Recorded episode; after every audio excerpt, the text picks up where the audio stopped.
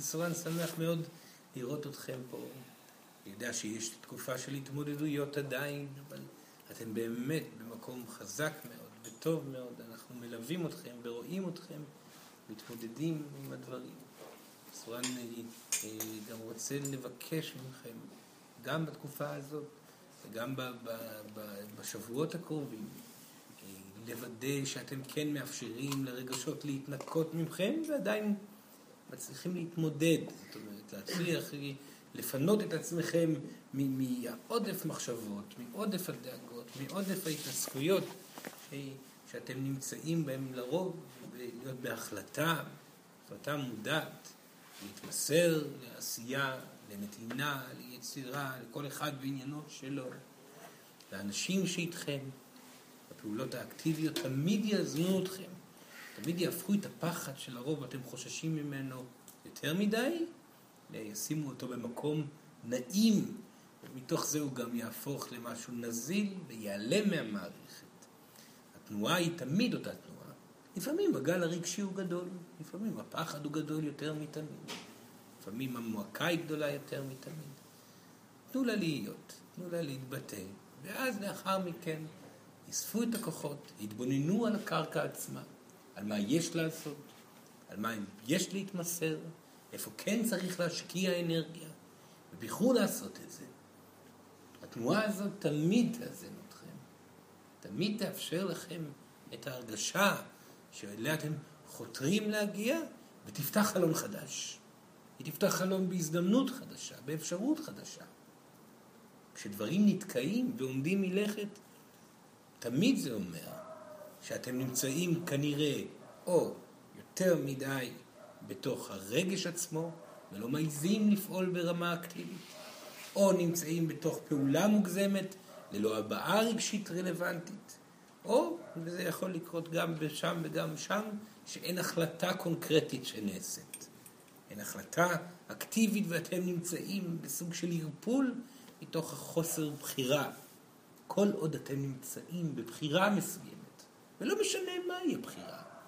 להישאר במקום הקיים במאה אחוז, לעבור למקום חדש במאה אחוז. ההרגשה תתאזן. זכרו שעליכם להיות נשמות בוחרות ולא נשמות שבודקות כל הזמן. בחרו בבחירה, והאנרגיה כבר תעבור דרככם, והרגשית הקשה, דלתות ייפתחו גם במקומות שאתם בטוחים שאין שום אפשרות שהם ייפתחו. זה היופי של אלוהים. היא יודעת לעשות ניסים, אבל היא עושה ניסים למי שבאמת מרגיש שמגיע לו נס. היא לא יכולה לעשות ניסים למי שלא מרגיש כך, כי הוא כועס על עצמו, מאוכזב מעצמו, נמצא במקום נמוך מדי, מאשים את העולם, את היקום, את האנשים שסביבו. או נמצא בפעולה מוגזמת ולא מודע לרגשות שבהם, הוא נמצא במה, לאנשים שנמצאים סביבו. כל עוד אתם תאהבו את עצמכם, הניסים יקרו, ויהיו תמיד מפתיעים מאוד. זאת היא הבטחה.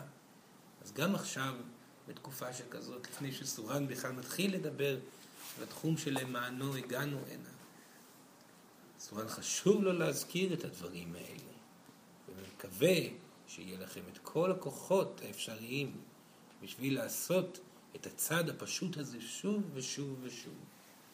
ואתם תהנו מההפתעות שיגיעו ממש בגלים גדולים. אז כאן סורה נמצא, יש פה עוד הרבה ישויות שנמצאות איתכם.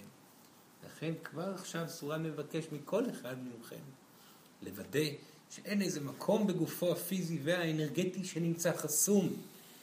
לוודא שאין מועקה שנמצאת בגוף, אם זה בידיים, ברגליים, בחזה, בפנים. ואם כן מזהים מקום שכזה, אפשר לגעת בו קצת, לתת לאנרגיה להתפזר. זה יאפשר לנו לתת לכם הרבה יותר. הישויות שלכם רוצים להעניק לכם, הניחו לנו להעניק לכם. וכמו שאתם יודעים, הנושא היום הוא נושא אה, משמעותי מבחינתנו מאוד. ומי שהגיע הנה לא סתם הגיע הנה.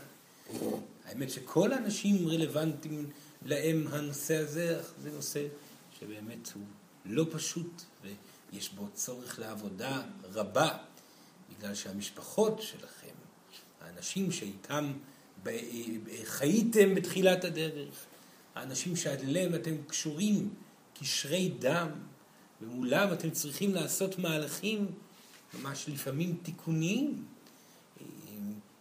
האנשים האלו הם מרכזיים מאוד באנרגיה שלכם, והרבה פעמים פתרונות גדולים אה, מאוד יגיעו אם אתם תצליחו לעשות מהלכים אל מול אותם אנשים שמועקות גדולות קיימים, אה, קיימות ביניכם.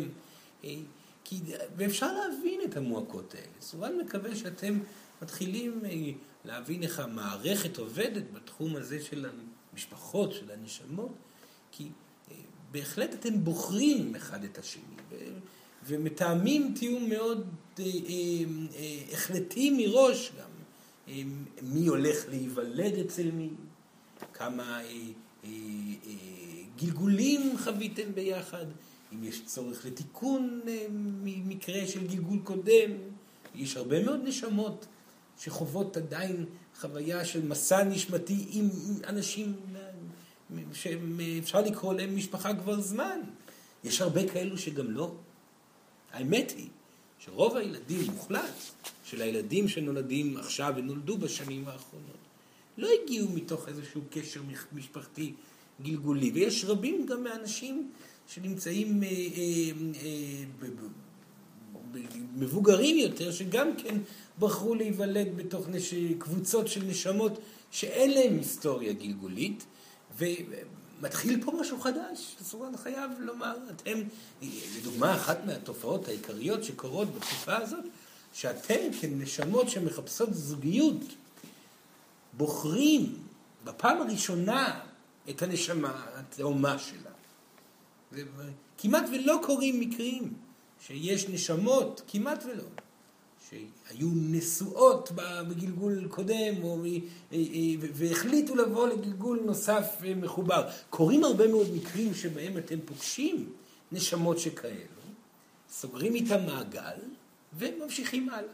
זה כן קורה בגלגולים האלו, אבל יש כאן התחדשות, אפשר לומר, אפשר לומר את זה בצורה, בצורה מאוד שמחה, שהמשפחת, משפחת הנשמות, שלכם עכשיו, היא נבנית כרגע, היא נבנית משפחה חדשה, ברטט חדש. זאת אומרת, אם עד עכשיו משפחות של נשמות התגלגלו בתוך עצמם, לפעמים גם מאות גלגולים, עכשיו יש נשמות שכבר החליטו להיפרד מרטט מסוים ולפתוח בעצמם רטט חדש אה, אה, שבתוכו יהיו גם נשמות אה, חדשות. אז אפשר וזה חשוב להזכיר את זה, למרות שזה לא הנושא היום. שאתם כנשמות שמחפשות את האהבה ואת הזוגיות, בימים האלו בוחרים אתם אנשים, נשמות שאתם לא מכירים, לא מלפני.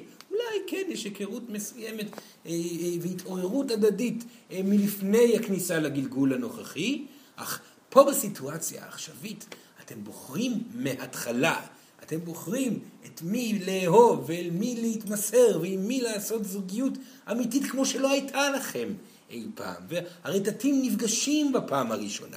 זאת הסיבה שהרבה פעמים כאשר אתם חשים שהכרתם את, ה, את הנשמה התאומה שלכם, זה מתברר כמשהו שמתחיל ואז מסתיים לרוב באיזשהו כאב איום ונורא והבנה מוחלטת שזה לעולם לא יצליח, למרות שהכרתם כל כך טוב אחד את השני. ואהבתם כל כך, אבל משהו לא עובד, ויש סיבה לזה. אתם בחרתם בהקדמה שכזאת, ולאחר מכן פרידה מגיעה, ואתם מוכנים עם שלמות אה, של המעגל הרגשי שעברתם עם אותה נשמה, להכיר את אהבת חייכם מפה והלאה, ואהבת חייכם אה, אה, מכאן והלאה גם לגלגולים הבאים, וזה כבר משהו שיכול להימשך אין סוף זמן, האהבה החדשה הזאת. כי האהבה החדשה הזאת היא אהבה שבה אתם בוחרים להתקדם בצורה משותפת ולא חיים על איזושהי התאהבות פתאומית וזיכרון התאהבותי פתאומי. וזה משהו, זה לא הנושא להיום, אבל זה כן חשוב להבין את הדברים האלה על מנת להבין מה שקורה פה באופן כללי, כי כמו שסורן אמר בעבר, כל דור שמגיע לעולם הפיזי הזה, תמיד יהיה באופן תמידי מפותח יותר מהדור הקודם אליו. וכאשר סורה מדבר על מפותח יותר, הוא מדבר על רטט גבוה יותר, על היכולת של הדור שלכם, אה, שקיים פה, אה, וכמובן שזאת הכללה, תמיד יש יוצאי דופן. בתוך דור שלכם תמיד יהיה אה, מישהו שיהיה לו רטט אולי גבוה יותר, ולכן יהיה שייך בדמותו ובאנרגיה שלו לדור של הילדים שלכם, או להורים שלכם אולי יש מספר אנשים שנמצאים בעלי רטט גבוה יותר וכו'. זה לא יותר מדי, אבל זה, זה קורה מדי פעם. אבל מבחינת המהירות של הרטטים, אתם, בלי ספק, מפותחים יותר מבחינת היכולת להכיל רגשות, מבחינת היכולת להתמודד התמודדויות, מבחינת היכולת לבוא ולקחת את החיים בצורה כללית, כמשהו שאפשר להתמודד איתו וזה סך הכל חיים. אפשר, ואתם מצליחים להבין את זה יותר ולכן חיים ברמה אנרגטית קלילה יותר מאנשים, לרוב, באופן אה, כמעט מוחלט, מאנשים שהם ההורים שלכם, ושלא נדבר על הסבים שלכם, ואז כל רטט שמגיע הוא מהיר יותר, מפותח יותר, וכך גם יהיה הלאה. לכן הילדים שלכם, הם יהיו ותמיד היו אה, הילדים המורים האמיתיים של ההורים שלהם. ולכן, כאשר אתם מסתכלים על ההורים שלכם, התיקון הנכון והמדויק לפעול בסיטואציה כזאת של מול ההורים שלכם, זה שאתם תחליטו החלטה פנימית, שמהרבה בחינות אתם אלו שההורים שלהם. ההורים שלכם, הם זקוקים לנוכחות הנתינתית שלכם. וככל שנשמה מבינה את זה יותר עמוק בתוכה, היא מתחילה אה, לשנות את הוויברציה העתיקה הזאת של המשפחתיות הפגומה שקיימת והייתה קיימת בעולם הזה הרבה מאוד פעמים, של ציפייה מאוד גדולה, כי המחשבה שאתם מצפים מההורים שלכם להיות מספיק חזקים, מאוזנים, רוחניים, תודעתיים, בשביל להעניק לכם אה, אה, הורות תקינה, היא, היא ממש מגוחכת. מסוגל מקווה שאתם מבינים את זה. אם יש הורה שמצליח להעניק לכם הורות תקינה, זה נס. זה לא, זה, זה, זה, זה משהו שאי אפשר בכלל ל, ל, לצפות אותו, בגלל שהם נמצאים בתוך מקום שאתם מכירים אותו, פחדים. פחדים ופחדים ופחדים ודאגות, והם בטוחים שהם בחיים פה. הם בטוחים שהעולם הזה הוא מה שקיים. חישבו על זה, זה, זה משוגע לגמרי, לחשוב שזה מה שקיים וזה הכל. ויש כסף, וחייבים כסף, וחייבים להצליח, וחייבים, וחייבים, וחייבים, וחייבים. זו גישה מאוד לא פשוטה, והם עוד מתקדמים. ההורים שלהם, אם יצא לכם להכיר את הסבים שלכם, שנמצאים במקום הרבה יותר מועקתי לרוב, בסופו מדבר על הכללה, תמיד יש יוצאי דופן, אבל המועקה שם מאוד מאוד גדולה. הפחד הוא עצום, יש מרירות וכעס וסגירות וחוסר הבעה רגשית מוחלטת. ולא נדבר על אלה שלפני. תקופות שלמות היה המין האנושי אטום רגשית לחלוטין.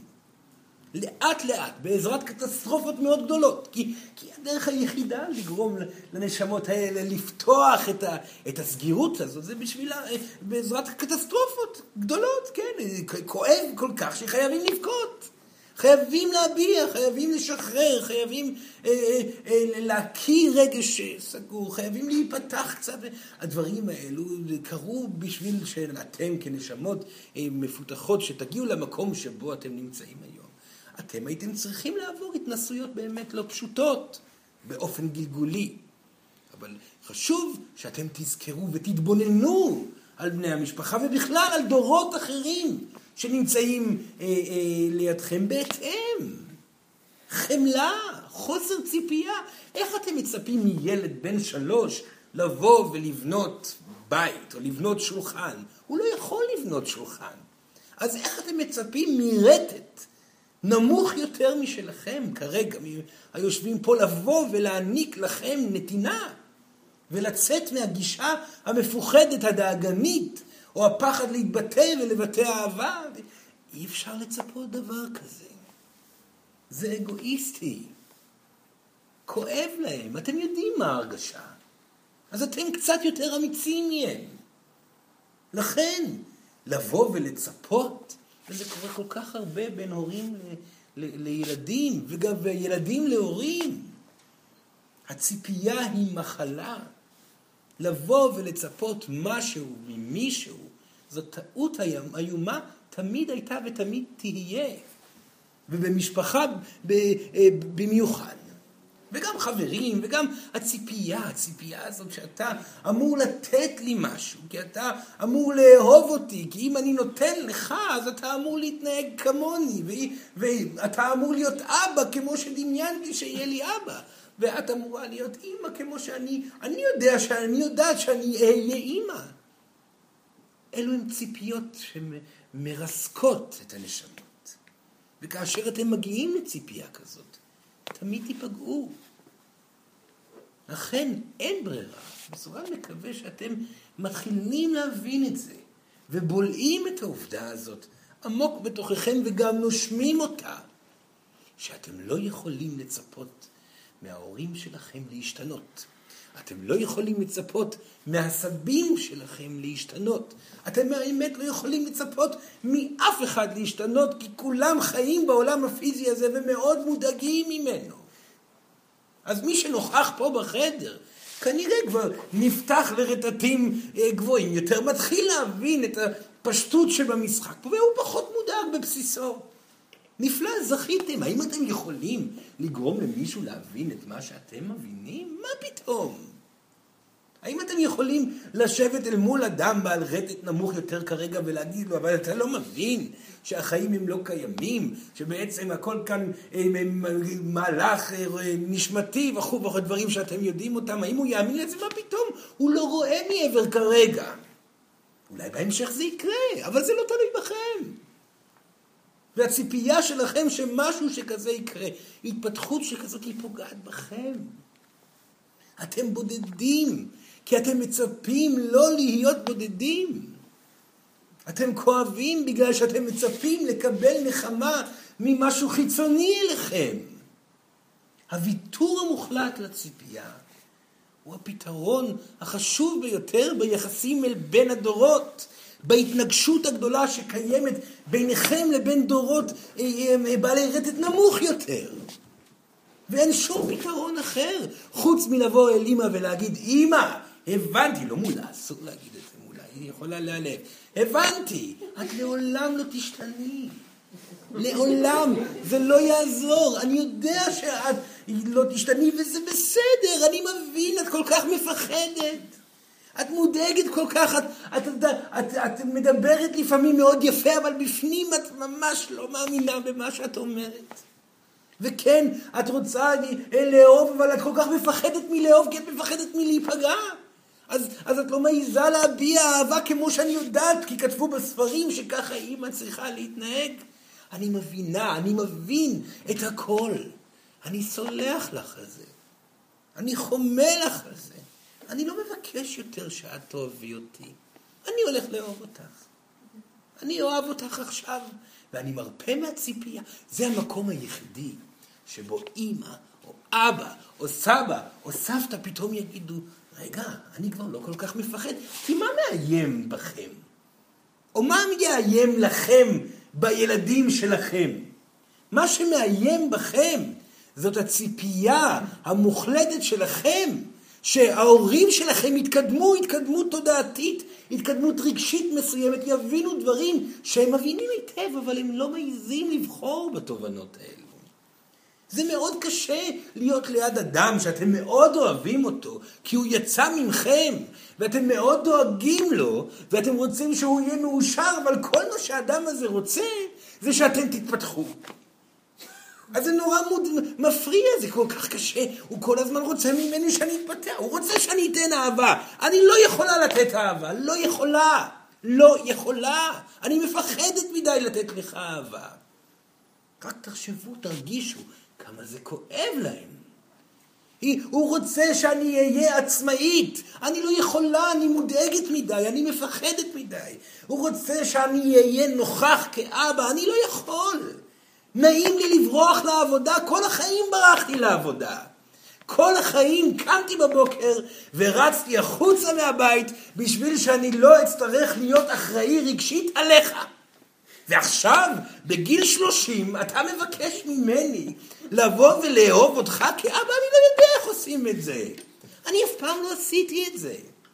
וזה שאתה מבקש ממני את הדבר הזה גורם לי לפחד בצורה שאינני יכול לתאר במילים. זה מה שעובר אצל אבא, בראש, בנשמה. ואתם מכירים את הפחד הזה. בתוככם, ההבדל הוא שאתם יודעים מה אתם רוצים לקבל ואתם יודעים איך אתם תהיו עם הילדים שלכם. לכן הדבר היחידי שאתם יכולים לעשות זה לחמול, לסלוח, להביע חום ואהבה ולהחליט החלטה פנימית שהיא מאוד חשובה. אני לא אהיה ככה. אני אהיה כמו שאני יודע שאני רוצה להיות אבא, או כמו שאני רוצה להיות אימא, זהו. למדתי מה לא, עכשיו אהיה מה שכן. וכאשר אני אהיה אבא, אני אעשה את כל מה שצריך בשביל להיות נוכח, ואני לא אתן לילד שלי את ההרגשה הרעה שאני חוויתי מפה ומשם. וכאשר אני אהיה אימא, אני אביע אהבה, ולא אתבייש כאשר הילד שלי יבכה, אני אגיד לו, זה טוב לבכות, אתה לא צריך לפחד מזה. הכל טוב בהבעה רגשית. ואני לא אגיד לילד שלי שהוא משוגע כאשר הוא ישמע קולות ויחשוב שיש דברים מעבר לעולם הפיזי הזה, אני לא אעשה את הדברים האלו לילד שלי. אני אדאג לכך שהילד שלי יחיה באטמוספירה אנרגטית אחרת. וכאן סורן חייב להגיד לכם, כמה שלא תנסו, כמה שתנסו להיות הכי מדויקים בעולם, והכי מאוזנים ורוחניים בעולם, הילדים שלכם יהיו יותר מכם. וזה מה שנפלא בכל הסיפור. כי ככל שאתם תהיו מדויקים יותר, מאוזנים יותר, כך הילדים יהיו מדויקים יותר ומאוזנים יותר בהשוואה אליכם. אז הם יבקשו מכם דברים שאתם בכלל לא יכולים לדמיין. אם תצליחו לעבור גלגול כאימא ואבא מדויקים, נוכחים, מביעי אהבה, מוותרים על האגו למען הנוכ... הנוכחות אה, המדויקת מול ההורים, הילדים שלכם, חומלים להורים ויוצרים הרמוניה בפנים, מי יודע מה הילדים יבקשו מכם? אולי אם יבקשו מכם, הפסיקו כבר לחשוב שהעולם הזה קיים. מה שאתם מנסים ללמוד כל כך הרבה, והאמת שזה ההבדל, כל דור פחות מאמין שמה שהוא רואה מול עיניו זה הדבר היחידי שקיים.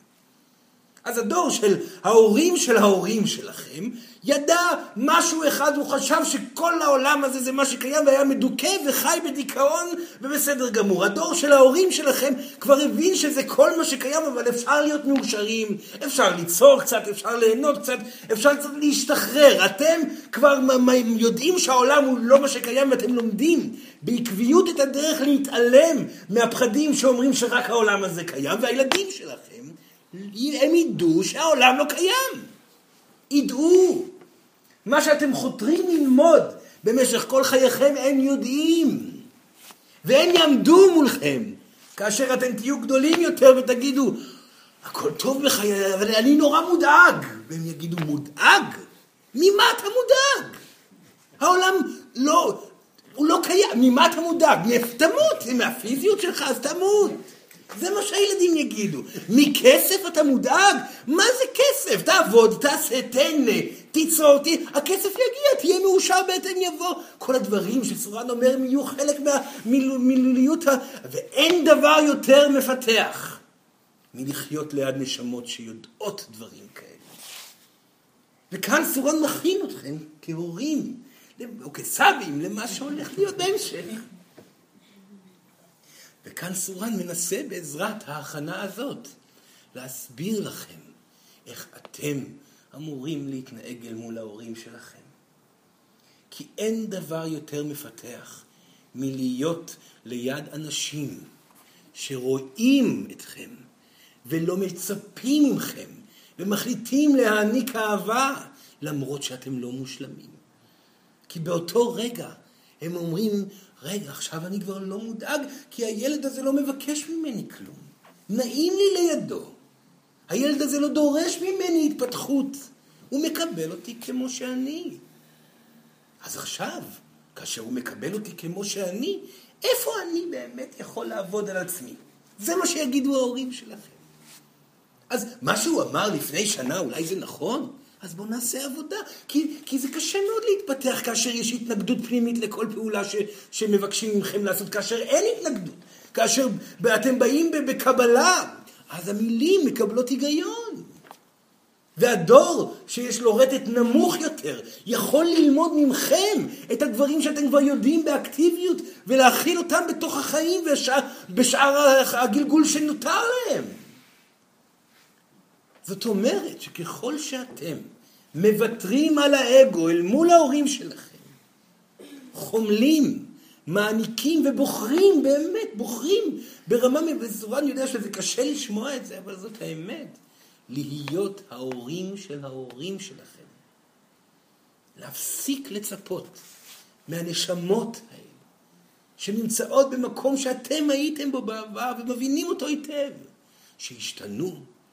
להפסיק לצפות לאהבה, להפסיק לצפות לשמחת חיים, להפסיק לצפות לקבל את מה שאתם חולמים לקבל. אמרו לילד הקטן והפגוע שגדל במשפחה שאתם הייתם, לכל אחד יש ילד כזה, כי אף הורה לא היה מושלם, שהוא לא יקבל הורים בגלגול הזה, שהוא לא יקבל את התמונה המושלמת. וכל מה שהוא יכול לעשות זה ליצור את התמונה המושלמת ביותר שהוא יכול ליצור. וזה, ודרך זה, הוא יכול להיות מאושר. המאבק התמידי בתוך המשפחות כאשר הוא נפטר, וזה מגיע רק כאשר נשמה אחת מחליטה להשתנות. ואז מתחיל להיות גל שמגדיל עוד גל ועוד גל ושל שינוי, דבר שכזה יוצר מהפכות במשפחות. ושם יש השלמה, ושם יש התאזנות, ושם אולי גם תהיה החלטה להמשיך בגלגולים הלאה ביחד, ואולי גם לא, וזה בסדר גמור. אתם בחרתם את המשפחה בשביל לדעת מאיפה אתם מתחילים ולאן אתם ממשיכים. לא בשביל לדעת איפה אתם מתחילים, איפה תהיו מחובקים כל הגלגול, ואיפה תלכו יד ביד שלו, שלובים במהלך ההיסטוריה הגלגולית שהולכת להגיע הלאה. לא, ממש לא. אתם מתחילים פה, אתם תשתפרו מפה, ותיצרו את מה שיצטרך להיווצר מתוך הגדילה שלכם מהמקום שממנו הגעתם. מעבר לזה תהיה חברות, תהיה אהבה. לנצח. משפחתיות, משפחתיות זה דבר דינמי.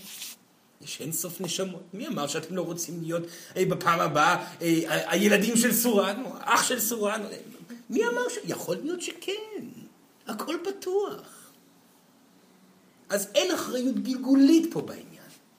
יש אחריות עצמית בתוך המערך המשפחתי. לבוא ולהשתפר, להתאזן רגשית, לוותר על ציפייה, לוותר על אגו, לבקש מעצמכם, מאלוהים, להרחיב את הלב שלכם לעבר נתינה לאנשים שאותם אתם אוהבים, בשביל ליצור שלום בעצמכם. משם השלום כבר יגיע לשאר המקומות. סורן עכשיו יפסיק את הדיבור ההתחלתי. כי סורן מבקש מאוד מהנוכחים פה לשאול שאלות, אבל שאלות אמיתיות. לכל אחד יש דילמות בנושא הזה. בבקשה, שאלו מהלב וסורן יענה בשמחה על כל שאלה. כן, בבקשה. תודה, תודה. שלום, שלום. אמ, לי יש בעיה של המשפחה שלי, לפעמים אה, תחושה דומות למה שסורן אה, אמר, אה, רק שאצלי אני מרגיש שכאילו, כאילו אצלם הכל בסדר, אני מקבל אותם לחלוטין כמו שהם, אבל אני עם עצמי, אני מרגיש מאוד יחסית מנוכר מהמשפחה שלי. מנוכר? מנוכר, יותר מאשר שיש לי יחסית הרבה אחים, יש לי אח ושני אחיות. אמ, ואני מרגיש כזה פחות שייך ממה, ש, ממה שהם מרגישים. כן. וקשה לי, אמ, אמ, קשה לי במסגרת הזו להיפתח יותר מאשר במסגרות אחרות. ולעשות את העבודה הזו. אני מרגיש כאילו שהאגו שלי הרבה יותר חזק. כן. כשאני... ב... אז, אז לפני שממשיכים, סבבה אני רוצה לשאול, כי יש הרבה אנשים שמרגישים בדיוק את מה שג'וליאן מרגיש. מהו הדבר שלפי דעתו האגו שלו מצפה, שמונע ממנו להיפתח כמו שהוא רוצה, להיפתח בתחום הזה כמו אחרים? מה הדבר שאותו הוא רוצה? אני לא יודע, נראה לי קשה לי להשתחרר מאיזשהו דימוי אה, שגדלתי לתוכו. זאת אומרת... כי אני כיום בן אדם שונה לחלוטין מאשר שהייתי, לא יודע, לפני 32 שנה לצורך העניין. אז אה, אה, זה מרגיש לי כמו איזה מטען כזה שקשה לי פשוט לשחרר אותו. זאת אומרת שהוא מרגיש שההורים שלו בעצם לא יקבלו אותו במקום שבו הוא הגיע אליו, במקום שאליו הוא נמצא. כן, אני לא יודע מאיפה להתחיל. בסדר, בסדר. וזה גורם לי גם להיות במצב שאני קצת מרוחק, הם גם כל הזמן אומרים לי את זה, שאני... אה, לא רואים אותי מספיק ולא שומעים אותי מספיק, למרות שאני משתדל תמיד להגיע כמה לא שאני יכול, אף פעם לא תמיד מספיק. אז סורן יענה לשאלה בצורה מקיפה, כי צריך לענות לכמה שיותר אנשים אל מול השאלה הכל כך חשובה שנשאלה פה עכשיו. והשאלה שנשאלת היא, מה עושים כאשר מרגישים שההורים אינם מצליחים להכיל את השוני ברטט בצורת החיים, ומתוך זה במראה, בבחירות, שאתם נמצאים וגדלתם לתוך. וההורים קשה להם מאוד לעשות את זה בגלל שהם דימו אתכם בצורה אחרת. הם אה, תמיד אה, אה, דאגו לדאוג מספיק. בשביל לראות שהילד שאותו הם גידלו, הוא הכל יהיה בסדר, כי יש רק דרך אחת להיות בסדר, כן? אז ההורים אה, אה, מצפים שהילד ילך כך וכך וכך ויעשה כך וכך וכך, כי אם הוא יעשה כך וכך וכך, הכל יהיה בסדר. ואם לא, יש סכנות כלכליות, אה, פסיכולוגיות, אה, אה, פוליטיות וכו' וכו' ופיזיות או כל דבר אחר. אז אם זאתי השאלה, נתחיל מכך שהורה שלא מצליח להכיל את השינויים שהילד בוחר לחיות בהם בחייו, נמצא במקום של אהבה מאוד גדולה לילד, כי הוא דואג לו מאוד. הורה שמתעקש אל מול הילדים ואומר, כך תעשו, כי אם לא יהיה רע, הוא מדבר מתוך ניסיון של חייו ברטטים שבהם הוא חי בעבר. ואל תשכחו, הוא חי את החומר, אותו הורה. הוא בטוח שמה שקרה הוא מה שקיים. בגלל שכך פועל העולם וכך הוא גדל והתחנך בתוך זה. הסיבה שאותו הורה אה, אה, מרגיש חוסר סיפוק וחוסר קבלה, כי הוא בטוח שאם הוא יקבל אתכם עם כל השוני שלכם, זה יאפשר לכם ללכת כמשוגעים כל הגלגול הזה וכלום לא יצא מכם. מתוך אהבה מחליט ההורה לבוא וליצור איזושהי רמה של התנק... התנתקות. לומר, בסדר, אני רוצה שהוא יהיה בטוב, לכן עליי להראות לו כל הזמן שהוא לא נמצא בטוב. ואיכשהו עליי להראות לו את זה, או לא עושים את זה ברמה מודעת כמובן, אבל הדאגה הגדולה, הדאגה הגדולה היא כל כך כואבת להורה, כל כך מפחידה אותו שהוא מרגיש חייב לבוא ולבטא פחות. הוא מרגיש חייב לבוא ולא להתקרב, כי אם הוא יתקרב לאותו ילד שמבחינתו נמצא בסכנת חיים, כי הוא פתאום החליט ללכת ולגור במדינה אחרת, והוא החליט פתאום להיות אומן, מה אתה הולך להיות אומן? תהיה רופא. אמרתי לך כל החיים להיות רופא, למה הלכת להיות אומן? עכשיו אין לך כסף, מה תעשה? אין לך כסף בחיים האלו, אתה מבין? אתם מבינים עד כמה הוא דואג? אין לכם כסף. אם לא יהיה כסף, אין חיים, אין כלום. זה מה שהם מאמינים, הם דואגים באמת. הם כל כך אוהבים ולא יודעים מה לעשות עם זה. ואז מגיעה דילמה.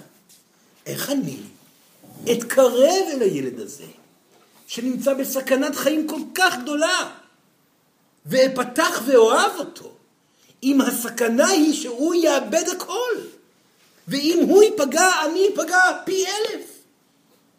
לכן מחליטים אותם הורים להישאר ברמה מסוימת של קרירות. כי חס וחלילה שלא יתאהבו בילד שלהם שכל כך שונה מהדרך שהם יודעים ובטוחים שזאת הדרך היחידה. הסתכלו על ההורים עצמם. הבינו איפה הם נמצאים. הם רואים את עצמכם זורקים את כל הדברים שהם חשבו והיו בטוחים שהם נכונים לפח. ובטוחים שרע מאוד יהיה בגלגול הזה לכם. ולא רוצים לחוות את הכאב ובכך שהם אינם מאמינים בכם, אתם לא יכולים להיות נוכחים לידם. אך ברגע שאתם תתחילו להבין איך הדברים עובדים, ותבינו שהפחדים שלהם לא קשורים למציאות בכלל, ותדעו שאתם הולכים בדרך שלכם כי אתם יודעים, אינטואטיבית, רגשית, שיהיה לכם טוב, ואתם בוחרים בדרך המלאה, כי אם בוחרים במשהו במאה אחוז, מצליחים גם. ואתם באים אליהם ואומרים, אני מאושר, אתם דואגים, אני מאושר. תמשיכו לדאוג, אין בעיה, אני מאושר, אני פה, מבין אתכם, אוהב אתכם ואפילו מעניק לכם. באותו רגע ההורה אומר, הוא מעניק לי? הוא התקרב אליי למרות שאני מפחד. אני אומר לו כל היום לך תהיה רופא, ועדיין הוא קרוב ולא מתרגש ולא, ולא הם, הם מתפתל ממני. אז זה לא עובד עליו יותר. אז יכול להיות שהוא צודק, וכמובן שאתם צודקים. אתם הרי תדר מהיר יותר. אתם צודקים באופן אה, מיידי ברוב הנושאים, חוץ ממקומות שאתם עדיין לא בוגרים בהם. אך אם בחרתם בחירה רוחנית בוגרת להתמסר במאה אחוז לכיוון, אתם בוגרים לחלוטין. רק בחרתם צורת חיים שונה. והאמת שכל העולם מגיב בתנועתיות הזאת.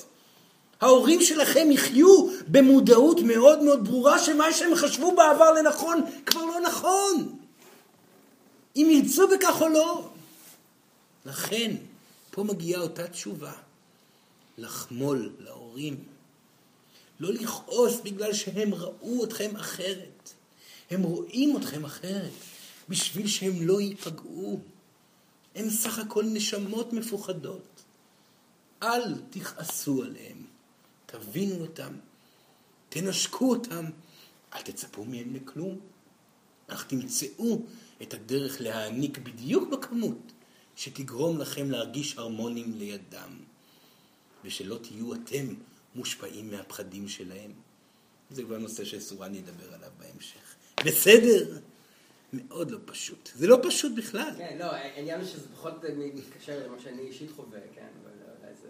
אז אם כך לשאול את השאלה שמה הוא מרגיש. אני אישית לא, לא, לא, אני ברמה מסוימת ההורים שלי כאילו קיבלו את העובדה שאני אה, שונה מהאחים שלי ושונה מכל מה שמקבלים, אני לא, לא חווה בכלל תחושה של ביקורת, כן? כן. גם איכשהו סומכים, איכשהו כבר הבינו שאני תמיד מסתדר. כן, כן. ושמשהו שם בסדר.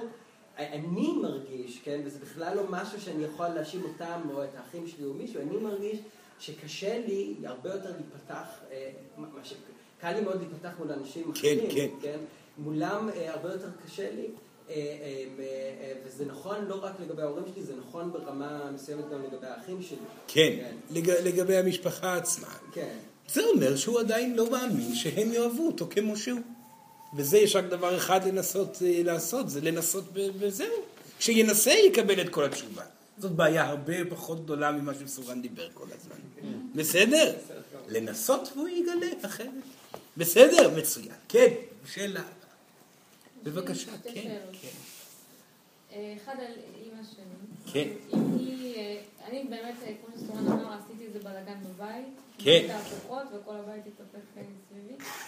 והיא רואה את הדרך שלי, והיא כל הזמן, אה, היא, היא מאוד מפוחדת, וכשהיא מתייעצת לי על דברים שקורים לה ואני מנסה לעזור לה, אז היא נעצרת והיא לא יכולה. עכשיו, אני מצד אחד לא יכולה לשמוע אותה שכואב לה, והיא לא יכולה, והיא לא יכולה לעשות את הצעדים שאני מציעה לה לעשות. כן. אני כאילו ב... סוג כזה של אין לי מה להגיד לה. נכון. כי היא לא באמת יכולה... זה נכון, טוב מאוד. היא לא צריכה שיהיה לה מה להגיד. אז זה מתסכל אותי, כי אני לא יכולה לתקשר איתה. אז רק לתקשר. כאשר אתם נמצאים במצב שאדם, באופן כללי, במיוחד אם זה הורה, לא מצליח להכיל אנרגטית את המילים, את האנרגיה שאתם מביאים, אז הפסיקו להביא אותה. באופן כללי, אתם פוגעים באדם בעזרת האנרגיה הגבוהה שלכם. לא, זה לא חייב לצאת, ליצור ריחוק. אם אתם נפגעים מכך שהאדם עצמו לא מתקדם ומאוכזבים ממנו, זה יוצר ריחוק. אך אם אתם חומלים למקום שבו הוא נמצא, זה לא יוצר שום ריחוק. אבל אני יודעת שהסתובב ואני לא יכולה לעזור, אז כואב. אז כואב, תתמודדי. זאתי המציאות. אינך יכולה לעזור לה. אוקיי. נקודה. סורן אומר לך חד וחלק. ככל שאתם תרפו מהציפייה הזאת לעזור שהם יתקדמו, וסורן דיבר על זה קודם, פשוט זה, זה ככה ייתקע לכם שוב ושוב מול העיניים. אם תחליטו שדי, אתם מתנתקים אנרגטית מהאנרגיה של אותו אדם בעל רטט נמוך, יותר שסובל וכואב, ויודעים להיות מולו מאוזנים, כי אתם כבר יודעים שאין מה לעשות יותר מדי, והפסקתם לצפות מעצמכם לשנות גם משהו. באותו רגע הרטט שלכם מתאזן מולו, והאדם עצמו גם מתקדם את ההתקדמות הקטנה שאותו יכול להתקדם. ברגע שתרפו, אז אותו אדם יהיה קשוב יותר, למילים פה ושם. אוקיי, יש לי עוד שאלה. כן. כן. סורן אמר שכמו שאנחנו עכשיו אה, נבין, נבין צחיחים, נבין את ההורים שלנו שהם, אה, שיש להם את הפחדים והכל, אז שהילדים שלנו יבינו שאנחנו גם יש לנו פחדים. כן. אז אה, כאילו, יש, יש בהורות, יש, לך, יש לי מלא חוויה של כאילו רגשות אשמה שאני לא מספיק טובה, אז הם כאילו יבינו את זה ויסלחו לי?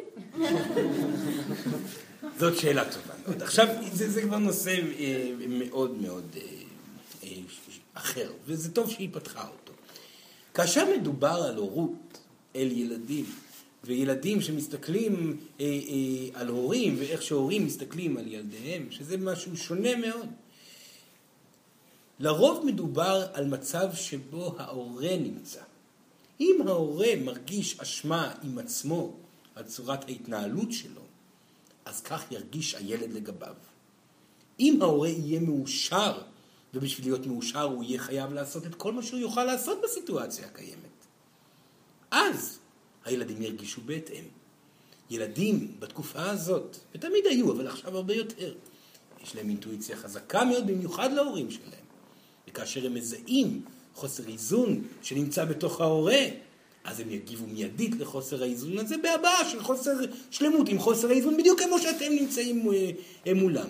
אך אם אתם כהורים, ולא משנה באיזה סיטואציה קיצונית קיימת, מצליחים לעשות את הטוב ביותר שאתם יכולים לעשות למען הילדים, ובשביל זה סורן יסביר עוד כמה דברים בהמשך, אז הילדים, ולא משנה מה הסיטואציה תהיה, ירגישו את ההורה מאוזן, ובהתאם יכבדו ויאהבו אותו.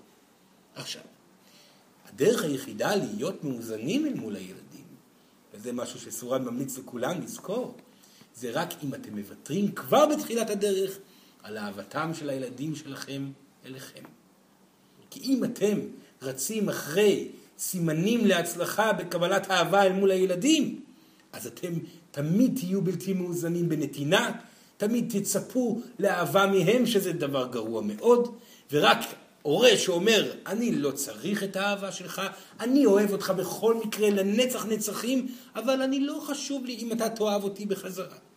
זה הנוסחה, זאת היא הנוסחה האנרגטית הנכונה לחיות כהורה.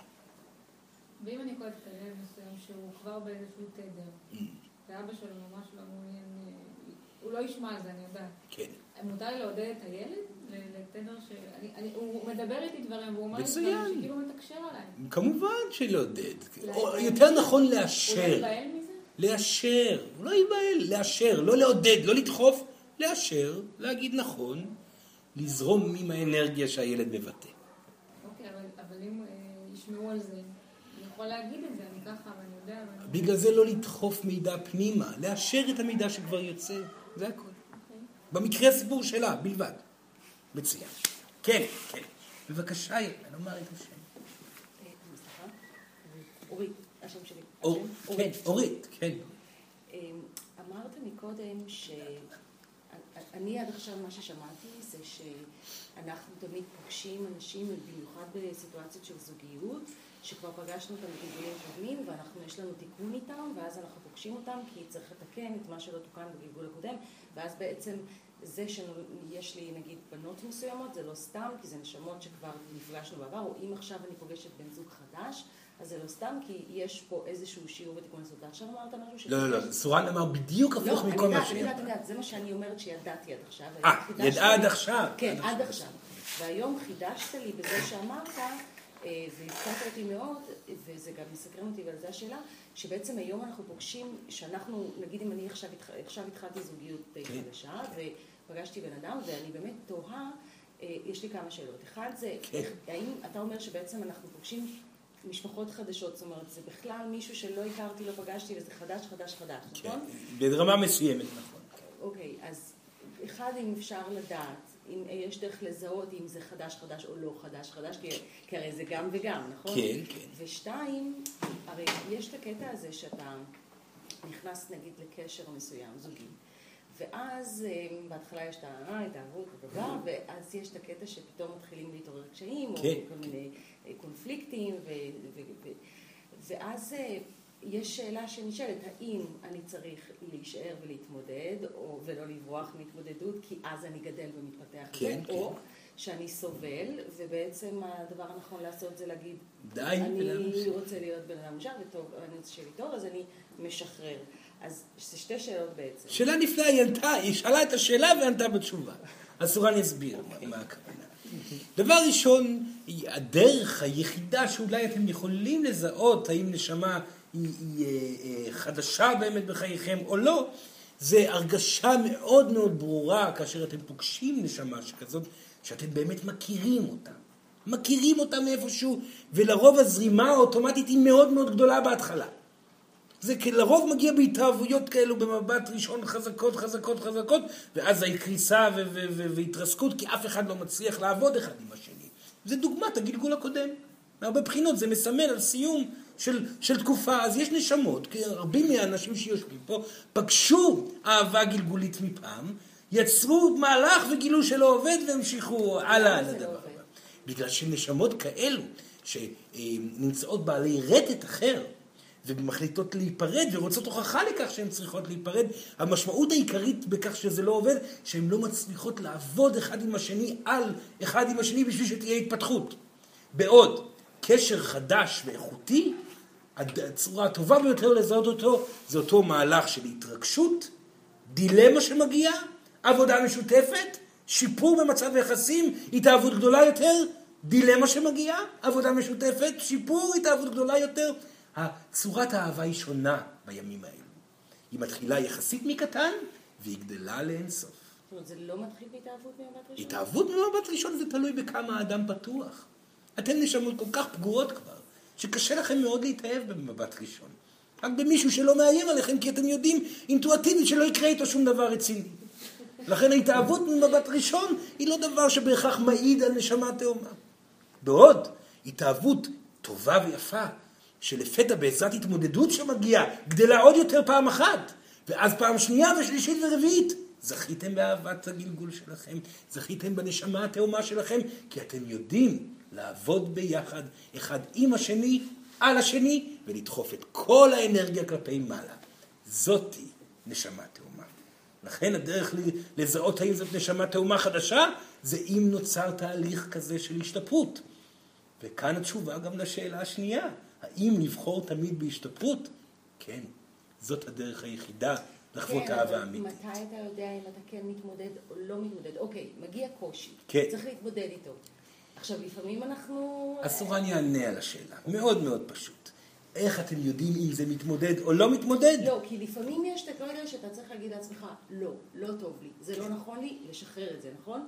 ולפעמים יש את הרגע שאתה צריך, לא, אני לא מוותר, אני מתמודד, אז איך? מאוד פשוט. אוקיי. אם אתם, כאישה או כגבר, בוחרים בהתמסרות מלאה בפנים והתקדמות אישית, והאדם השני לא מסכים להתקדם, יש כאן נטייה להיפרדות רטטים. אדם מפוחד ולא מעז להמשיך להתאהב, האדם אחר ממשיך להתאהב לבד. באותו רגע כבר אוטומטית הקשר ייפרד. אתם לא תצטרכו לעשות שום דבר בשביל שזה ייפרד. האדם מפחד מאהבה, ואתם לא מפחדים מאהבה. אז פרידה נוצרת. אתם לא כדאי להחליט החלטה לפני שבחרתם להיפתח עד הסוף בתוך קשר. נפתחתם עד הסוף בתוך קשר, יצרתם תהליך של התקדמות בתוך הקשר, האדם השני תקוע במקום כי הוא מפחד מהתאהבות, מפחד מפגיעות או כל דבר אחר. הפרידה כבר תבוא לבד. אך אם הצלחתם לעשות תנועה אחת ביחד, שנייה גם ביחד, שלישית, לרוב זה אומר שלנצח תמשיכו לעשות את זה. אז אני יכולה לשאול אם הבן אדם שאני נמצא איתו עכשיו הוא כזה או לא? אני יכולה לשאול כזאת שאלה? כן, כן, היא יכולה לשאול את השאלה. סורן יגיד לה בפשטות מאוד שיש לו את כל הפוטנציאל, אך זה תלוי בה. בי? כן, רק בה. כן, כן, כן. זה דבר, אולי כדאי גם להבהיר את זה, כי זה קשור לכל מערכות היחסים המשפחתיות. הכל תלוי רק בכם. הכל. זאת אומרת, אם אתם שואלים האם מישהו אחר הוא זה שצריך לעשות את התנועה, התשובה היא לא. אתם. תמיד אתם. כי החיים הם שלכם. המציאות שנוצרת עכשיו מול עיניכם, אתם יוצרים אותה. הוא לא קיים, אתם יוצרים אותו כרגע. לחשוב שמשהו שלא קיים ייצור הוא תנועה עליכם, זה מגוחך. לכן, תבחרו אתם לעשות את התנועה. אם האדם שמולכם יגיב בהתאם, מצוין. זה אומר שגם הוא בחר בעצמו לעשות תנועה גם כן. אם יש דילמה, תמיד אתם תיקחו את האחריות ראשונים. ואז מתחיל להיות משהו נפלא. אם הזוג קשוב כולו למהלך הרוחני, מתחילים לעשות תנועות ביחד. וזאת כבר פעימת לב של אהבה אמיתית. בסדר? אבל אם הקצב שונה, אחד מאוד מאוד מהיר, זה. לאט לאט זה יתאזן, לא לדאוג. עוברים בעיה אחת, בעיה שנייה ושלישית ורביעית, ואז התנועה מתחילה להיות בסנכרון, פעימות לב ברורות והתקדמות יוצאת דופן. עדיין לא הגעתם לשם. סורן לא מכיר זוג אחד בעולם הפיזי כרגע שהגיע להתאהבות שסורן מדבר עליה כרגע. אחד. נראה מי יהיה פה הראשון שיגיע למצב של בחירה משותפת להתקדמות בגלל תודעה, תודעה פנימית של כל צד לבד. כאשר תגיעו לדבר כזה, סורן נמחא כפיים, כי יהיה פה פעימה חדשה בלב העולם של אהבה אמיתית. זה עדיין לא הגיע. מי רוצה להיות ראשון?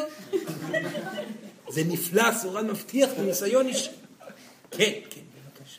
יש משהו שאני לא מצליחה להבין כבר הרבה זמן לגבי האדם שלא קיים והמציאות שלא קיימת. האנשים שאני רואה פה עכשיו מולי, כן. הם לא נשמות כמוני? הם כמובן שהם נשמות. אני רואה אותם, אני יודעת איך הם נראים, אני נוסעת איתם, אני מדברת איתם. משמע הם קיימים. משמע הם קיימים, אני לא מצליחה לתפוס ש... ששום דבר לא קיים חוץ ממני. לא בסדר, בסדר גמור. דבר ראשון, כמובן ששום דבר לא קיים, וכמובן שהכל קיים. כי כל נשמה פה קיימת לבד. אתם, צורה אני אסביר את זה ככה. אתם יוצרים מציאות משלכם. האדם שפה יושב ליד סורן מייצר מציאות משלו. האם אתם חושבים שסורן רואה את איריס בצורה אחת? האם אלעד רואה את איריס באותה צורה? ממש לא. היא, מייצר, היא מיוצרת על ידי אלעד בצורה אחרת לחלוטין. אבל עכשיו, אם נסתכל... רגע, רגע, רגע, רגע. אתם, כולם, כל הנשמות, יוצרות את הקיים ביחד. כל הזמן. לכן זאת תהיה טעות לחשוב כל הזמן שכולם פה קיימים. כי אתם מייצרים את המציאות, אבל עם זאת הם מייצרים גם אתכם. המציאות שקיימת בגופכם היא התנגשות של התודעה של האחר אל מול התודעה שלכם. זה לא אומר שאתם צריכים להיות עסוקים בתודעה של האחר. המטרה במשפטים שסורן אומר, שבו הוא אומר רק אתם קיימים, המטרה היא הגדולה פה, זה שאתם תיקחו אחריות על כל דבר שקיים סביבכם. כי זאת האמת. הדרך היחידה לשפר את הקיים סביבכם זה שאתם תיקחו אחריות אישית על הקיים סביבכם. האם זה נכון שיש פה אנשים שקיימים סביבכם? כן, אבל זה לא משנה. זה לא רלוונטי. ברור, זאת הדרך הנכונה להסתכל על זה. אבל בסופו של דבר, וסורן לא ייכנס לזה עכשיו, כי זה דורש דוקטורט ברוחניות. מה שלא רלוונטי עכשיו, כי אתם לא בדוקטורט, אתם בכיתה ג', תהיו בכיתה ג', בסדר? אף אחד פה לא קיים, רק היא. כן. כן, כן, בבקשה. אז אה, אולי זו שאלת המשך. כן. היא קצת מורכבת, אה, עם שני חלקים. חלק ראשון, שרית ביקשה לשאול לגבי איך להתמודד מול אה, אלימות שקורית היום בעולם, בארץ, ובעיקר היום היה המקרה שבו נפגעו מתפללים בבית כנסת, מקום שאמור להיות קדוש ושמור. זה אה, מצד אחד, ואני הייתי רוצה להוסיף על זה, בשביל גם לקשר את זה למעגל, איך להתמודד ולתקשר את זה, לרדת הנמוך יותר עם הנוקשות האידיאולוגית שלו, ולרדת הגבוה יותר עם הרגש, הפחד הטהור הזה שמפחיד אותי. Mm. שאלה מורכבת. זה שאלות גדולות מאוד מכיוון אחר לחלוטין. כן. בסדר, סורן יענה על זה בקצרה. דבר ראשון, זה חשוב מאוד לדעת שאין הגנה מוחלטת בתוך מקומות אה, קדושים של דת. כי דת זה, זה סוג של אה, אה, אמונה עם אלמנט דתי, שזה אומר שזה לא אמונה בצורה מלאה. יש בזה, יש בזה מקומות שהם לא שלמים, כמו כל דבר במקום, בעולם האנושי, ולכן לא, לא כדאי לך להאמין שקירות של דת יגנו, כי אין שום דבר שמגן עליכם. גם כך יש את האפשרות להיות מאושרים עד שתמותו. בסדר? אז זהו, איך תמותו, ירצחו אתכם, מה זה משנה כבר? זה מוות, מוות יגיע, וטוב שכך לכולם. אז זה דבר ראשון, בסדר? אז, אז הדילמה היא מאוד מאוד בעייתית כרגע, כי אין ספק שהאגו מתפוצץ להתפוצצויות גדולות מאוד בשני המקומות, לא רק שם ולא רק פה, זה מכל הצדדים. מגיע הרבה מאוד פחדים, הרבה מאוד אה, אה, התמודדות מאוד מאוד לא פשוטה, וכמובן מול אגו, מה שצריך לעשות זה בסופו אה, של דבר, זה לוודא שהוא, אה, אה, שמים מולו את הגבול הראוי, מה שעדיין קשה לעשות, אה, ועושים את זה בצורה המדויקת ביותר. כמובן שאי אפשר לשים גבול בכוח לאנשים אה, שלא יעזור לשים להם גבול בכוח, אך גבול תודעתי אפשר לעשות. זאת אומרת, פעם נוספת, שרק אם אתם כקבוצה של גוף, של עם, תהיו מדויקים מספיק ותבהירו לעולם כולו את הדיוק שלכם ותראו בסופו של דבר את הצדדים הנכונים בהתנהלות שלכם, העולם כולו ינקוט עמדה דומה לשלכם ואז ילדי האגו יפסיקו לפעול בצורה לא מדויקת. זו התשובה היא אותה תשובה תמיד תמיד תמיד. לכן התקשורת היא רלוונטית, לכן אסטרטגיה תקשורתית, סורן דיבר על זה בפעמים אחרות. התשובה תמיד היא אותה תשובה. אתם רוצים לנצח מלחמה, אתם צריכים להילחם תקשורתית. איך נלחמים תקשורתית? משתנים למען דיוק, ומראים את זה לעולם, לכל העולם באינטרנט. מאוד פשוט, בסדר? בשביל זה צריך לשנות גישה, אה, וזה יקרה, סורן, סורן אה, לא, לא מודע. איך מספרים, איך מעבירים את המידע הזה, זה לא... אה, אה, עניין של אף אחד שלא מרגיש שזה מדויק לו להעביר מידע כזה, אך אם אתם רוצים לבטא את המידע הרוחני, את המידע התודעתי וכו', בטאו את זה בדרך שלכם, זה כבר יגיע לאנשים הרלוונטיים. יהיו עסוקים בחיים, בחיים שלכם. טוב, אתם יכולים למות מחר, לא, אז מה, אין מה לעשות. אל תחשבו על זה יותר מדי. זה רק טוב למות, אין לכם מה לדאוג, ולא משנה איך תמותו, זה רק טוב. לכן תהנו בכל מה שקיים, התמסרו להתקדמות ולהנאה ושימו גבולות לאגו, כמובן שימו גבולות לאגו ותשמרו על עצמכם, אל תלכו ככה סתם. תמיד חשוב לשמור על החיים האלו, הם יקרים מאין כמוהם, כי בסופו של דבר רק בהם אפשר ללמוד את ההתפתחות הרוחנית הגדולה ביותר, ואם במקרה הפסקתם תהליך באמצע, הכל בסדר, מהר מאוד תגיעו פעם נוספת. טוב? מצוין, בבקשה, תודה, תודה. כן, כן. למה זה טוב למות? למה זה טוב למות? למה זה טוב למות? זו שאלה מאוד מאוד גדולה, כן? כי זה טוב לחזור הביתה. כי זה טוב להיות בחיים. כמה זמן אפשר למות? אתם מתים כרגע, אתם לא באמת חיים. אתם נחמדים, זה טוב, אבל חיות זה לא מה שאפשר לקרוא למה שסורן רואה פה יותר. זה, זה יש כאלמנטים של חיות, ואתם בלי ספק רטט מאוד גבוה עם אחוז מאוד גדול של חיות ביחס לאנשים שחיו בעבר וסורן דיבר. אבל למות, למות זה לחזור הביתה. למות זה לבוא, לבוא למקום שאתם כולכם יודעים שבסופו של דבר ממנו אתם באים. זה לשוב למקום שבו הדבר הכי רחב של עושר שאתם יכולים לתאר קיים סביבכם ובתוככם. זה להגיע ולראות את הכל בפרספקטיבה הנכונה. סורן לא מכיר נשמה אחת שיושבת פה בחדר. שמתה בפעם האחרונה ובכתה. כולם צוחקים בצחוק גדול. כולם מאושרים על המוות אה, שמגיע. בגלל שחוזרים הביתה. מה שנכון שחוזרים הביתה, נהנים קצת ואז אומרים, בסדר, איך אני מתקדם? ואז אומרים, אם יש פחד פה ופחד שם, עליי לבוא לגלגול נוסף, ומגיעים לעוד גלגול. לכן, נצלו את הגלגולים הקיימים למצב כזה שבו, כשתגיעו הביתה תוכלו להגיד, כבר אין לי פחדים, אני יכול להישאר פה תמיד.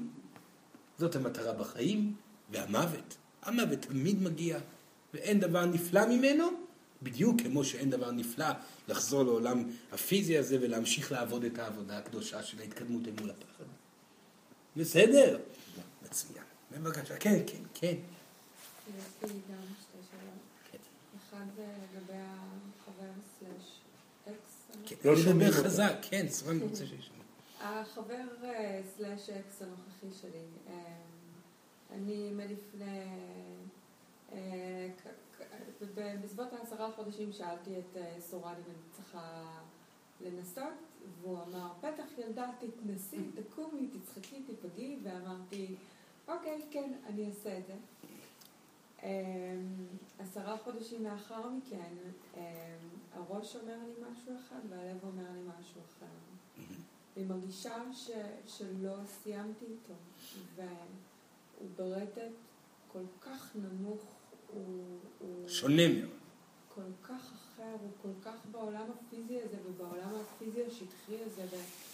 ואני אני ארצה חתונה וילדים והוא לא קרוב להיות מוכן נפשית למשהו כזה, אבל משהו כל הזמן כזה לא, לא מתנקה לי איתו. כן, בסדר, בסדר. דבר ראשון, כשיש סיטואציה כזאת, ההמלצה תמיד היא להתמסר פנימה ולא לצאת החוצה. תמיד. כי בתוך ההתמסרות פנימה תשובות יגיעו. ואם התשובה תהיה, או, oh, אני נהנית איתך, הכל טוב ויפה, אבל אז היא תוכל לקום וללכת. אז אם לא יודעים והרגל פה והרגל שם, תמיד עדיף לשים שני רגליים במקום הקיים, להיות שם עד הסוף, ליהנות פעם נוספת, ושם הקול הפנימי האינטואטיבי יהיה מאוד מאוד ברור. ואם היא תרגיש שהיא חוטאה בכך שהיא נשארת עם גבר שלא יכול להכיל את ההתקדמות שהיא רוצה, המאוד ברורה, אז היא לא תישאר שם יותר. אך בשביל לדעת בביטחון, תמיד עדיף להתמסר פנימה, והתשובה כבר תגיע. והשאלה השנייה זה לגבי המשפחה באמת, אני התנתקתי מהם במשך אה, הרבה מאוד שנים. אה, אם מדברים על רטט אה, נמוך ומפוחד, ואני אני אף פעם לא הרגשתי אהובה, פעם לא היה לי בית לחזור אליו. הם לא הגנו עליי, לא נפשית, לא פיזית, במקום מול אבא שלי. מאוד מאוד מאוד קשה לי, כי הוא, עבר את הגבול גם. וחוויתי, אני מרגישה שהחיים שלי סטו במסלולם, זאת אומרת שהייתי צריכה לחיות חיים אחרים לגמרי, ואני עובדת נפשית נורא נורא קשה לנקות את דפוסי ההתנהגות הקורבניים והדפוס ההרס העצמי ו... וכל פעם שעמדתי מולו, לנסות לתקשר עם אדם כזה שיש לו כל כך הרבה אגו וכל כך הרבה ביקורתיות ואני מרגישה באמת כמו הורה, פשוט התיש אותי, התיש כן. אותי. אז סגרתי ואמרתי, אני לא אפתח את תיבת פנדורה כדי לנסות בכלל להתנקות מולו. Mm. אני לא חושבת שהוא יכול להכיל את זה, ועם זאת מגיעה אשמה שאם אני אספר על מה שקרה בעבר, אז הוא גם לחטוף התקף לב, ואז עוד פעם יאשימו אותי בהכל. כן. ואני אני נורא, אני, אני בחודשיים האחרונים מרגישה שאוזל לי הזמן. אוזל הזמן. אז בוא נתחיל מכך שהזמן לעולם לא אוזל. לא, בזה שהוא יקרה לו משהו. בסדר. לא, לא אוזל שום זמן. היא תעשה את הדברים שתרגיש רלוונטי לעשות אותם. בסדר? עכשיו, זה נכון שהיא עושה צעדים חשובים בהתפתחות אישית מתוך הסיטואציות, אך זו טעות להגיד שהחיים סטו ממסלולם בגלל מה שקרה. לא. מה שקרה העלה כלפי חוץ דברים שהיו בנשמה מלפני כן. שמשהו רק קורה בחייכם, הוא לא קורה בשביל לגרום לסטייה. הוא גורם בשביל, הוא קורה בשביל לגרום לעלייה של מידע רגשי שצריך לעבור עיבוד ותהליך השתקמות. הוא היה מלפני. המקרה היה בשביל להעלות אותו על פני השטח, בשביל שהיא תוכל להתמודד עם זה. לכן כבר עכשיו להסתכל אחרת על כל התהליך. יש פה לא צורך לכעוס על מה שקרה. יש להבין את העניין שהדברים קרו בגלל שהיא צריכה להתמודד עם פחדים שבעזרת מה שקרה היא תתמודד מולם, אז זה דבר ראשון. עכשיו סורה לא מבקש ממנה להיות מלאכית ולהצליח להיות מדויקת אל מול אדם כל כך לא מדויק כרגע. אך בשלב מסוים גם שהמידע של סורן אמר עכשיו יעלה אה, אה, ויגע בלב שלה וגם בתודעה שלה. ולאחר מכן היא גם תדע, תדע לעשות את ההפרדה מהציפייה שלה לקבל ביטחון, אהבה או כל דבר אחר ותזרוק את הציפייה הזאת לפח.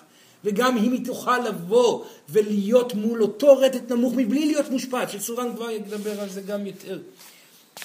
כאשר תוכל לעשות את כל הדברים האלו, היא תוכל לבוא אליו ולא להיות מותשת. ולהיות בכמותיות נכונה לה בלבד. וזה כבר יביא את השלום שהיא מבקשת בתוך עצמה. האם זה יביא שלום גם בתוכו? לא, כי שם הוא יצטרך להתמודד אל מול האמיתות שבהם הוא יצטרך להתמודד. בסדר? זה דבר ראשון. הבינה את כל מה שסורן אמר עכשיו? בערך. בערך. אני כאילו, אני מרגישה נורא נורא לבד, אני גדלתי... היא לבד. נכון, מה, יש פה פתרון? מה, מה, היא לבד, נקודה. למה אתם כל כך מנסים להרגיש משהו שלא קיים? שוב זה חוזר לזה, אתם לבד. אין פה אף אחד. למי שיש זוגיות, אז הוא כמעט לא לבד, אבל הוא עדיין לבד. מי שיש ילדים, יש לו אחריות, הוא לבד אבל עדיין. ומי שאין לו אהבה, ואין לו זוגיות, ואין לו הורים, ואין לו אחים, הוא לבד. אתם רוצים להיות ביחד כל הזמן. די, לא. תתמודדו עם האמת. רוצים להתקדם, להתמודד עם המציאות. אתם מרגישים לבד? אתם לבד. מי שרוצה להרגיש ביחד, לקבל את הלבדות דבר ראשון. לאחר שהרגשתם לבד, ואתם חוויתם את כל חוויות הכאב והבכי והאומללות שיוצאת החוצה כי הילדה הקטנה משתגעת בפנים, אני לבד, לבד, לבד, וכמה כבר אפשר לבכות, בסוף מפסיקים לבכות ואומרים, אז בסדר, אני לבד, מה יש לי לעשות בחיים האלו לבד? ואז מתחילים לראות מה יש לעשות. יש הורים שאפשר לחמול אליהם. להתקרב אליהם בעדינות, להיות מדויקים מולם, ונעים להיות מדויקים אל מול ההורים. יש אחים שאפשר להיות מדויקים מולם, נעים להיות מדויקים אל מול אחים. יש גברים, נשים, להתקרב, לעבוד, ליצור, לפעול, לבד תמיד תהיו, אבל כיף. כיף לחיות. וזאת הסיבה. אתם מתעקשים לקבל את הדבר שאי אפשר לקבל אותו. אין צורך בו גם. הוא מגיע לבד. אדם מקבל הכל כשהוא מבין שהוא לבד. אדם מקבל את החיבוק כשהוא לא זקוק לו יותר כי הוא מאושר בלעדיו. אדם מקבל את ההפתעות בחייו שהוא כבר לא מצפה לשום דבר, כי הוא נהנה מכל רגע בחיים שלו, מתוך חוסר ציפייה ויצירה והתמודדות והתמסרות וכו' וכו' וכו'. בחרו בלבדות, תהנו ממנה, תחיו את החיים מתוכה באושר שלם, ואז העניקו לאנשים שבעבר האשמתם אותם בלבדות הזאת. כי זה לא אשמתם ולעולם לא תהיה אשמתם. הם סך הכל אנשים בודד, בודדים מאוד שנאחזים ברצון להיות ביחד ומפחדים מזה אפילו עוד יותר מכם. בסדר ילדה. יש לי שאלה כן, כן.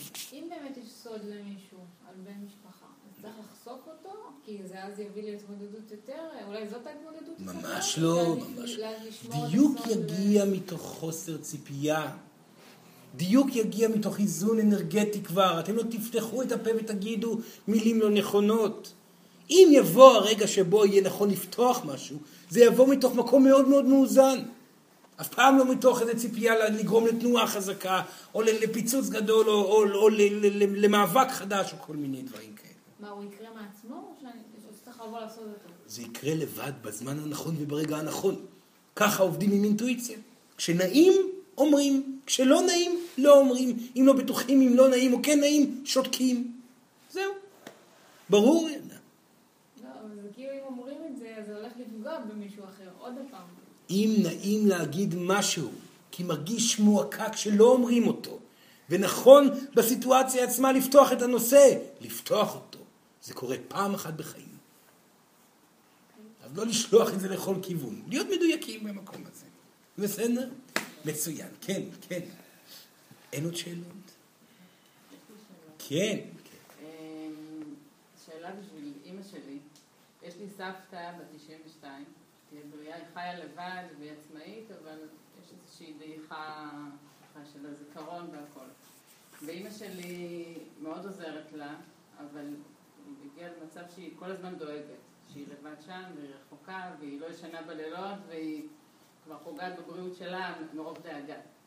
יש מה לעשות, אה, יכולה, היא רוצה להביא לה מישהי שתטפל בה או להביא אותה לגור קרוב אליה, אבל הסבתא לא רוצה, היא רוצה להישאר לבד.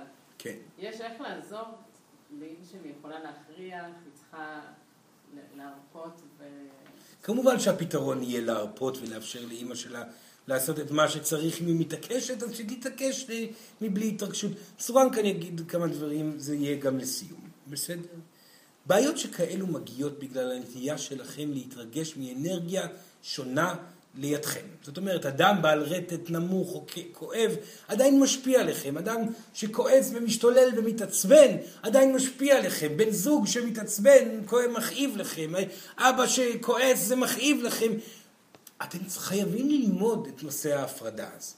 וכאן זה מתחבר גם לדברים שאיריס שאלה קודם, על הקיום היינו רק אתם קיימים. וזה גם מתחבר ללבדות שליאת קודם אה, נאמר. אתם בשביל להיות אנשי משפחה טובים, בזוגיות, אל מול ילדים, אל מול הורים, בכל מקום. עליכם לדעת לעשות הפרדה. ולא משנה כמה אדם שלידכם צועק, משתולל, מביע כעס, מביע שנאה עליכם אפילו, זה לא משנה. אתם תדעו לזהות את המקום שבו אתם נמצאים, ובאהבה גדולה הרחיקו את הרטט הזה ממכם, לא ביציאה מהחדר, זאת לא הכוונה, בכך שתבינו את המועקה שאותו אדם נמצא בו. אתם יכולים להבין למה הוא כועס. אז למה אתם נפגעים כל כך? אתם מפחדים להיפגע? אז תיזכרו עוד פעם בכל תהליך ההתמודדות מול הפגיעות שאתם עשיתם. אבל אל תשליכו את הכעס של האדם שנמצא לידכם על עצמכם. תזכרו, אדם כועס הוא אדם מפוחד. אדם תוקפני הוא אדם מפוחד. אדם שמתעקש לסבול הוא אדם מפוחד. כולם מפוחדים. אתם לא צריכים לפחד עם ההורים שלכם. אתם לא צריכים לפחד עם הילדים שלכם. אתם לא צריכים לפחד עם הבני זוג שלכם. אתם לא צריכים שום דבר. אתם צריכים להיות מאושרים בכל סיטואציה שאליה אתם מגיעים. אז אם יש אדם חרד, פגוע, כואב, כועס לידכם, תדעו לנשום עמוק. תזכירו לעצמכם שהוא נמצא שם כך ואתם לא חייבים להיות מושפעים ממנו. והמשיכו להתנהל בדיוק אליו. קרובים, מביעים אהבה כשאפשר, מרפים כשאפשר, והכי חשוב, בלתי מושפעים. אל תגיבו באותו רטט שהאדם מגיב. מביע. הפסיקו, תנשמו, תירגעו, תאהבו, ותראו שהאדם יבין כבר הכל. ההפרדה האנרגטית, הבחירה בלבדות, הבחירה בעצמאות ובחוסר נזקקות, היא הדרך הטובה ביותר לחיות חיי משפחה מאוזנים, ולא משנה לאיזה כיוון תסתכלו. מצוין. בבקשה, להזדקף במקום, זמן הולך להיפרד מכם עכשיו. לעצום עיניים ולנשום ביחד. שלוש שאיפות עמוקות. שאיפה ראשונה, נשיפה. שאיפה שנייה, נשיפה. שאיפה שלישית, נשיפה. צורן מברך אתכם על ההחלטה שלכם לבוא לגלגול הזה. ולחוות את החוויות המשפחתיות שאותן בחרתם לחוות. התבוננו על המקום שבו אתם נמצאים. זהו את הדילמה אל מול האנשים הקרובים אליכם. פיתרו אותה. אם זה אומר בעזרת התאזנות אל מולם, או אם זה אומר גם לפעמים בהתרחקות. אתם תרגישו מה נכון לכם. אל תרגישו אשמה על כך שאתם בוחרים בדרך שמדויקת אליכם. אם האדם נפגע ממשהו שגורם לכם להיות מאושרים, זאת אומרת שהוא מתמודד עם משהו בתוכו. אל תיקחו אחריות על האחר.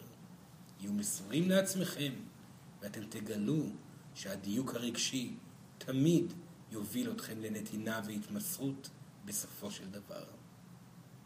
סורן מודה לכם מאוד, מאחל לכם בהצלחה. תודה רבה.